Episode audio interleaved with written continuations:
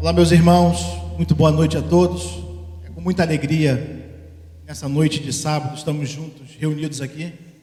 Você deve estar olhando e sentindo falta do Leandro nesse momento, mas o Leandro me deu a incumbência que eu estivesse à frente do culto da juventude deste sábado, e que nesse momento eu já quero agradecer a oportunidade ao Leandro.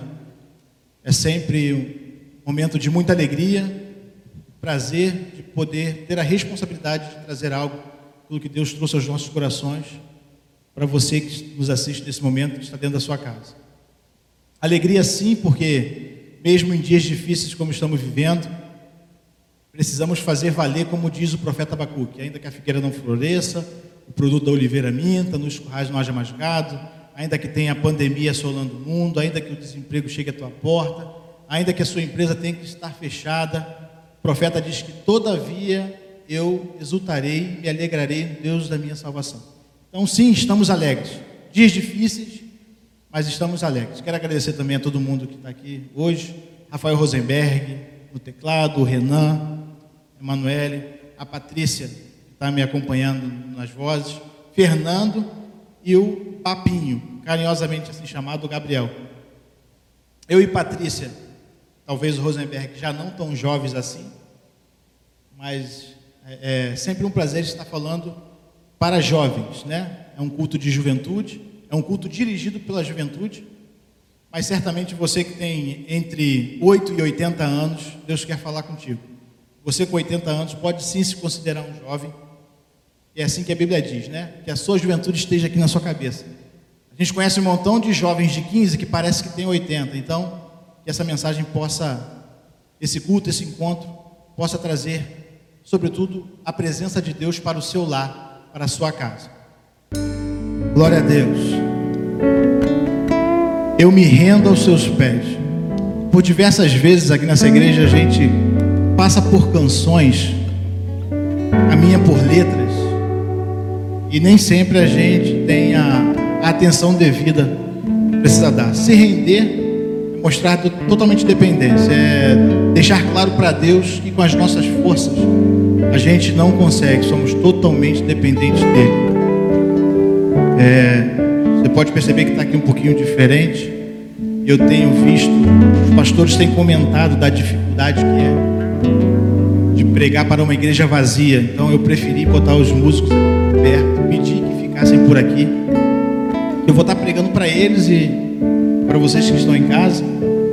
Mas pregar para uma igreja vazia é muito difícil. Isso deixa claro para a gente que por mais bonita que seja a igreja, por melhor que seja o prédio, a nossa igreja é bonita, graças a Deus por isso.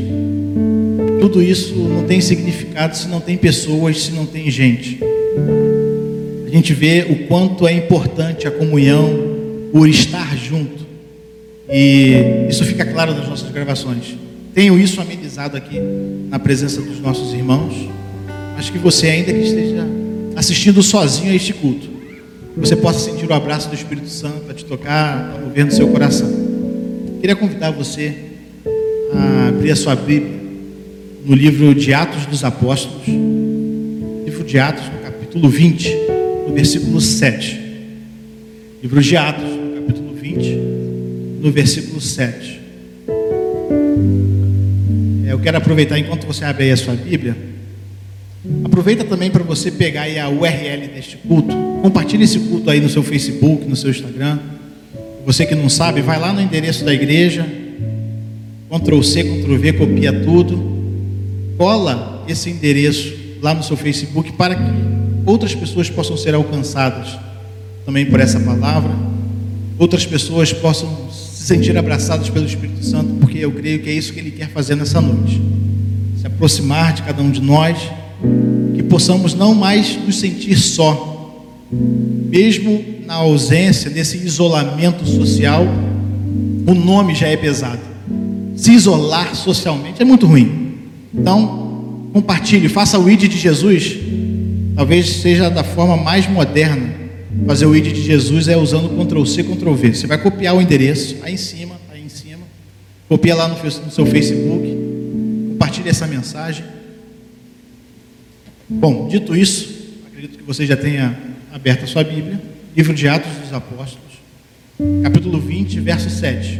Diz assim: Paulo entrou no primeiro dia da semana, estando nós reunidos com o fim No primeiro dia da semana, estando nós reunidos com o fim de partir o pão, Paulo, que devia seguir viagem no dia imediato, exortava-os e prolongou o discurso até a meia-noite. Havia muitas lâmpadas no cenáculo onde estávamos reunidos. Um jovem chamado Eutico estava sentado numa janela, adormecendo profundamente durante o prolongado discurso de Paulo vencido pelo sono, caiu do terceiro andar abaixo e foi levantado morto. Descendo, porém, Paulo inclinou-se sobre ele e, abraçando-o, disse: Não vos perturbeis, que a vida nele está. Subindo de novo, partiu o pão e comeu, e ainda lhes falou largamente até o romper da alva.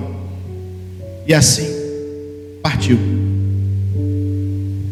Comentava nessa semana, se não me engano, o pastor Robson, é, de trazer uma mensagem conhecida a todos nós, trecho de Atos. Certamente é uma mensagem que você já ouviu, mas o Evangelho é isso, é trazer e renovar palavras que talvez você já conheça, mas entender que Deus sempre tem algo novo a trazer. O Evangelho é simples, a palavra de Deus é simples, não precisa de malabarismos para que a palavra seja alcançada ao seu coração. Então, o que eu direi nessa, nessa noite são palavras que talvez você já tenha ouvido, mas que vale a pena reprisar e tornar isso forte, para que tenhamos isso como uma, uma prática diária. A história narra. Rosenberg, pode ficar à vontade. Tá? É, a história narra um culto, um culto que aconteceu em Trode, Paulo chegando da terceira viagem missionária, a igreja se reuniu. Tinha um jovem que estava na janela e nos leva a entender e a perceber que estava cheio aquele local. Paulo, naquela época, deveria ser, deveria ser aqueles pregadores que chamam toda a vizinhança para vir assistir. Né? Uma experiência enorme e é uma coisa que traz conforto, é só abrindo um parênteses, isso não é da mensagem. Se alguém dormiu na mensagem de Paulo, acho que está habilitado alguém a dormir na minha mensagem. Se alguém consegue dormir na mensagem de Paulo, não tem problema dormir na minha mensagem. Mas leva a crer o seguinte: estava cheio. Paulo, naquele momento, já era um homem conhecido, por ser um pregador do Evangelho, e estava cheio aquele local. E um jovem estava na janela estar na janela nos abre alguns ensinamentos que a gente precisa estar atentos, porque muitas das vezes nós estamos na igreja, ouvindo a mensagem, boas mensagens como a de Paulo, a gente insiste em estar na janela. E é possível cair estando dentro da igreja? O texto mostra que sim. É possível você cair participando dos cultos? O texto mostra que sim. É possível até você frequentar assim que puder, ou quando podia, você está frequente aos cultos. Mas estar prestando mais atenção no que está do lado de fora do que está dentro. Então, a janela certamente não é um lugar para estarmos, porque estar na janela divide o nosso foco.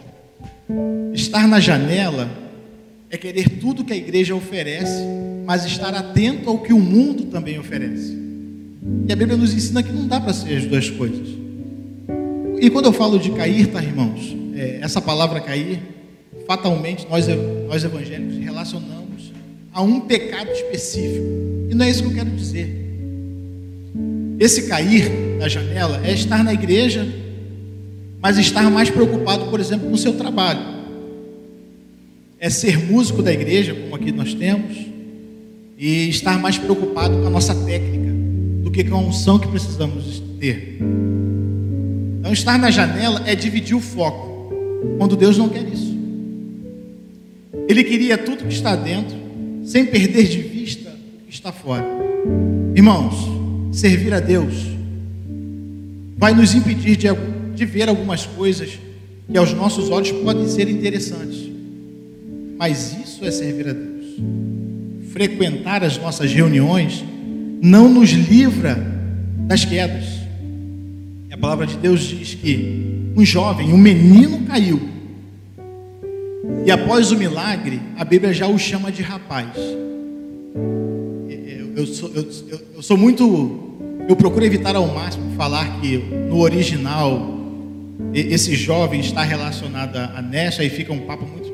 Assim, fica meio chato, mas tem profundidades da palavra de Deus que a gente precisa buscar o original. E aí o original fala que o jovem que caiu era como se fosse aquele nécio, aquele que não tem experiência.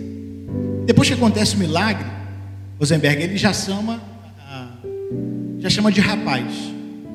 Já não é um jovem sem experiência, ele já o chama de rapaz. E aí esse jovem que caiu, ele já não volta mais para a janela, ele volta para o interior onde está acontecendo o que a gente vê com isso? Algumas quedas, irmãos, vai nos fazer amadurecer. Nós vamos tomar alguns tombos na vida a gente vai deixar de ser um jovem para tornar a ser servo. A gente vai tomar decisões diferentes a partir de algumas experiências que nem são tão boas. E assim, quando Deus não muda as circunstâncias da nossa vida, Deus poderia ter evitado. Deus é soberano, sim, poderia ter evitado. Mas quando Deus não muda as circunstâncias, Deus quer nos mudar com as circunstâncias que estamos vivendo. Deus não mudou a circunstância para aquele jovem, mas ele queria trazer algo novo para aquele rapaz. Ele deixou de estar na janela para estar no interior. E a janela, fazendo um paralelo, a janela fala de um lugar confortável. Se a gente está num lugar que está muito cheio, a janela é onde vai correr uma brisa. Se a gente está num lugar que está muito quente, vai para a janela. Se a gente está num lugar que está pegando fogo, a janela talvez seja a única possibilidade de você respirar. Então a janela mostra conforto, zona de conforto. E talvez Deus tenha permitido, irmãos, os dias em que vivemos, para nos tirar da zona de conforto. Essa pandemia, toda essa crise mundial em que estamos vivendo, eu tenho dito desde, isso desde o início, Deus tem falado muito ao meu coração, que essa pandemia, é, antes de qualquer coisa, é Deus falando com a sua igreja. Há quem diga que Deus está punindo a políticos, punindo a líderes religiosos, mas eu percebo que Deus quer falar com a sua igreja. Deus quer tirar a sua igreja da zona de conforto. Porque o impedimento de estar nos cultos presenciais é ruim, sim. Mas isso não nos impede de ver a glória de Deus nos nossos lares. Não nos impede de fazer os nossos cultos domésticos. Talvez a gente se encontrava num momento de muito conforto nos nossos, nas nossas igrejas, nos nossos grandes templos, gozando de um conforto, uma qualidade de som boa, e tudo isso é muito bom. Não estou falando que você deve ter na igreja o melhor instrumento, a melhor cadeira, o ar-condicionado que fique mais gelado possível. Isso tudo é muito bom.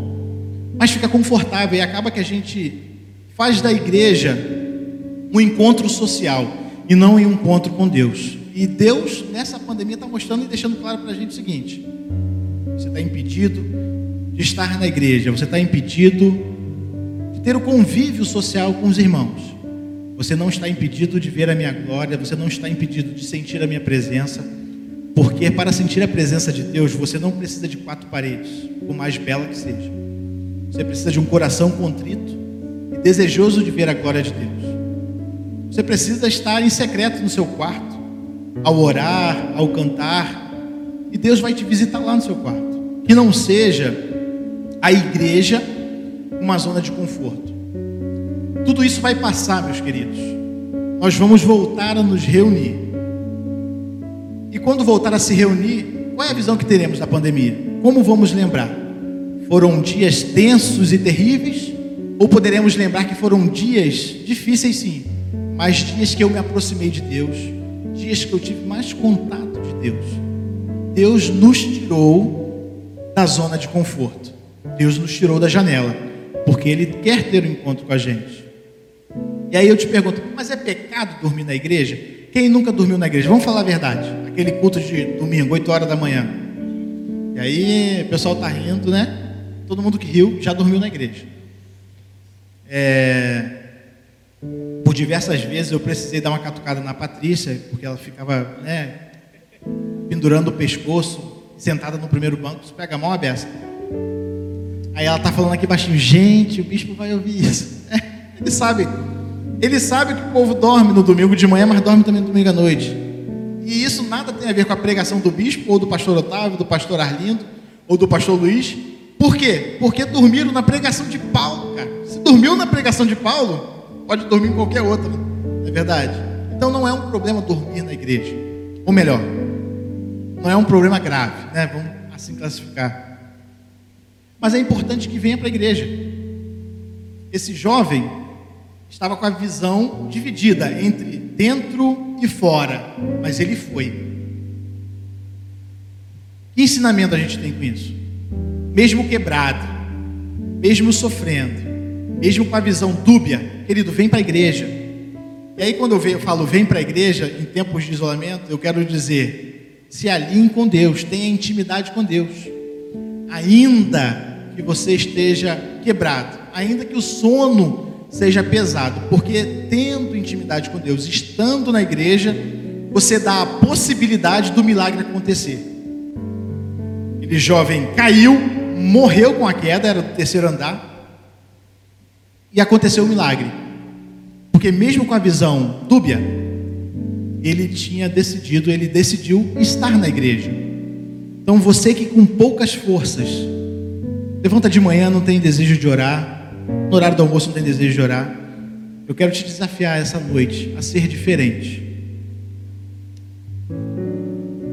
Ao deitar ou antes de deitar, nessa noite de sábado, mesmo se sentindo quebrado, mesmo sem forças para ter o que falar, se ajoelhe. Fale com Deus com as suas palavras. Você não precisa buscar as palavras mais bonitas. O Evangelho nem precisa disso. Porque Deus vai te entender na, sua intimidade. E ainda que seja um vocabulário relativamente pobre, mas se ajoelhe mesmo sem força. Procure ter intimidade com Deus, mesmo estando quebrado. É um esforço que você tem que fazer. E aí a história narra que, ao cair o jovem, o que, que Paulo imediatamente faz? Paulo desce para ver o que tinha acontecido.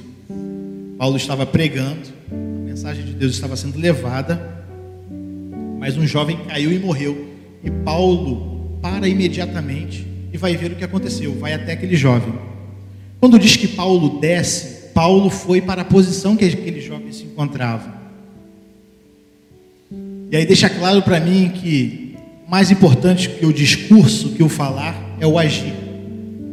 Paulo deixou de falar para poder agir. Paulo entendeu que uma vida é mais importante do que a fala dele. Ele poderia pregar muito mais através daquela atitude de ir até aquele que caiu do que continuar pregando. E estando Paulo na posição do jovem, patamar de igualdade, Paulo se inclinou até o jovem e o abraçou. E aí o milagre aconteceu. Paulo em nenhum momento acusou o jovem: Rapaz, você estava dormindo, eu pregando aqui, você dormindo. Em nenhum momento, Paulo acusou o jovem. Paulo simplesmente, simplesmente o abraçou e o milagre aconteceu. Suponhamos que nessa noite de sábado a gente tenha a oportunidade de fazer uma peça encenando tudo que aconteceu naquele momento. A gente separaria um jovem para ser o Eutico, alguns para ser a multidão e algum outro para ser Paulo. Aquele que tem a oportunidade de promover o milagre. Meus irmãos, essa decisão passa por nós. Pode ser você que está me ouvindo nesse momento, ser o instrumento que Deus quer usar para ser o milagre. Certamente você conhece alguém que não tem tido o convívio ou não, não estava tendo convívio nos cultos. Uma pessoa que você sabe que nesse momento se encontra fraca na fé. Certamente você conhece alguém que essa pandemia maximizou o sofrimento. Então eu quero te desafiar nesse momento a assumir o papel de Paulo. Você pode pegar o seu telefone, enviar a mensagem aí pelo WhatsApp, pelo Messenger do Facebook, uma mensagem para alguém que você sabe que nesse momento sofre. Paulo foi até aquele jovem e o abraçou, sem o acusar. Então eu te desafio, querido, jovem, eu te desafio na noite de hoje. Pegue seu WhatsApp e mande a mensagem a pelo menos uma pessoa. Diga a este jovem que Deus o fez lembrar dele. E se Deus o fez lembrar, mostra o quanto ele é importante para Deus e quanto Deus o ama. Aí você pode dizer: Mas Jonatas, eu não sou pregador, eu não sei nem escrever isso. Você escreve o seguinte: Deus me fez lembrar de você hoje. E se Deus me fez lembrar de você, deixa claro o quanto Ele te ama. Ele quer estreitar laços contigo. Escreva apenas isso. Deixe claro para essa pessoa que Deus ainda está no controle de tudo, por mais difícil que possa parecer. Em tempos de isolamento social, a gente não pode abraçar, né? Tem que manter a distância por conta de tudo isso. Mas você pode enviar uma mensagem. E essa mensagem pode ser um abraço mesmo a longas distâncias. Não perca a oportunidade de hoje de encaminhar a mensagem ao jovem, a alguém, ao jovem de 8 a 80 anos. É um culto é, feito pela juventude da igreja, mas certamente tem pessoas com mais idade que estão assistindo. Então, faça isso. Assuma o papel de Paulo e com sua atitude leve a palavra a quem nesse momento sofre. O milagre aconteceu, irmãos. Paulo o abraçou e aquele jovem reviveu. Talvez seja uma mensagem que você pode enviar que pode mudar a vida de alguém que agora está sofrendo, que agora está chorando. Essa pessoa saber que alguém se preocupa com ela faz toda a diferença. E quando Paulo abraça um morto, é um abraço solitário. Por que é um abraço solitário? Quando ele abraçou o jovem, o jovem não poderia abraçar ele de volta. O jovem estava morto. Você pode mandar mensagem para alguém e essa pessoa nem te responder. Mas ainda assim, Deus está te dando oportunidade de levar vida a alguém que agora está morto. Fazer o bem é fazer sem esperar algo de volta. Dê esse abraço através do seu WhatsApp, através do Facebook, seja qual for a ferramenta. Abrace alguém que não pode te abraçar nesse momento. E o que, que diz a Bíblia? o milagre aconteceu. Paulo voltou à congregação e continuou a pregar. Interessante disso tudo é que acontece um fenômeno absurdo, né? Cai um jovem do terceiro andar, ele morre, ressuscita, Deus faz o milagre, e aí Paulo volta a pregar como se nada tivesse acontecido. E assim é a nossa vida, meus irmãos. Se você caiu, se você nessa encenação seria aquele jovem que caiu. Após o milagre, ele voltou para o interior da congregação. Você pode hoje voltar a ter intimidade com Deus, voltar à sua vida. As crises vão acontecer, as quedas vão acontecer, mas isso não pode te impedir de continuar. Eu sigo para o alvo e prossigo para o alvo. Você deve continuar. Paulo continuou o discurso.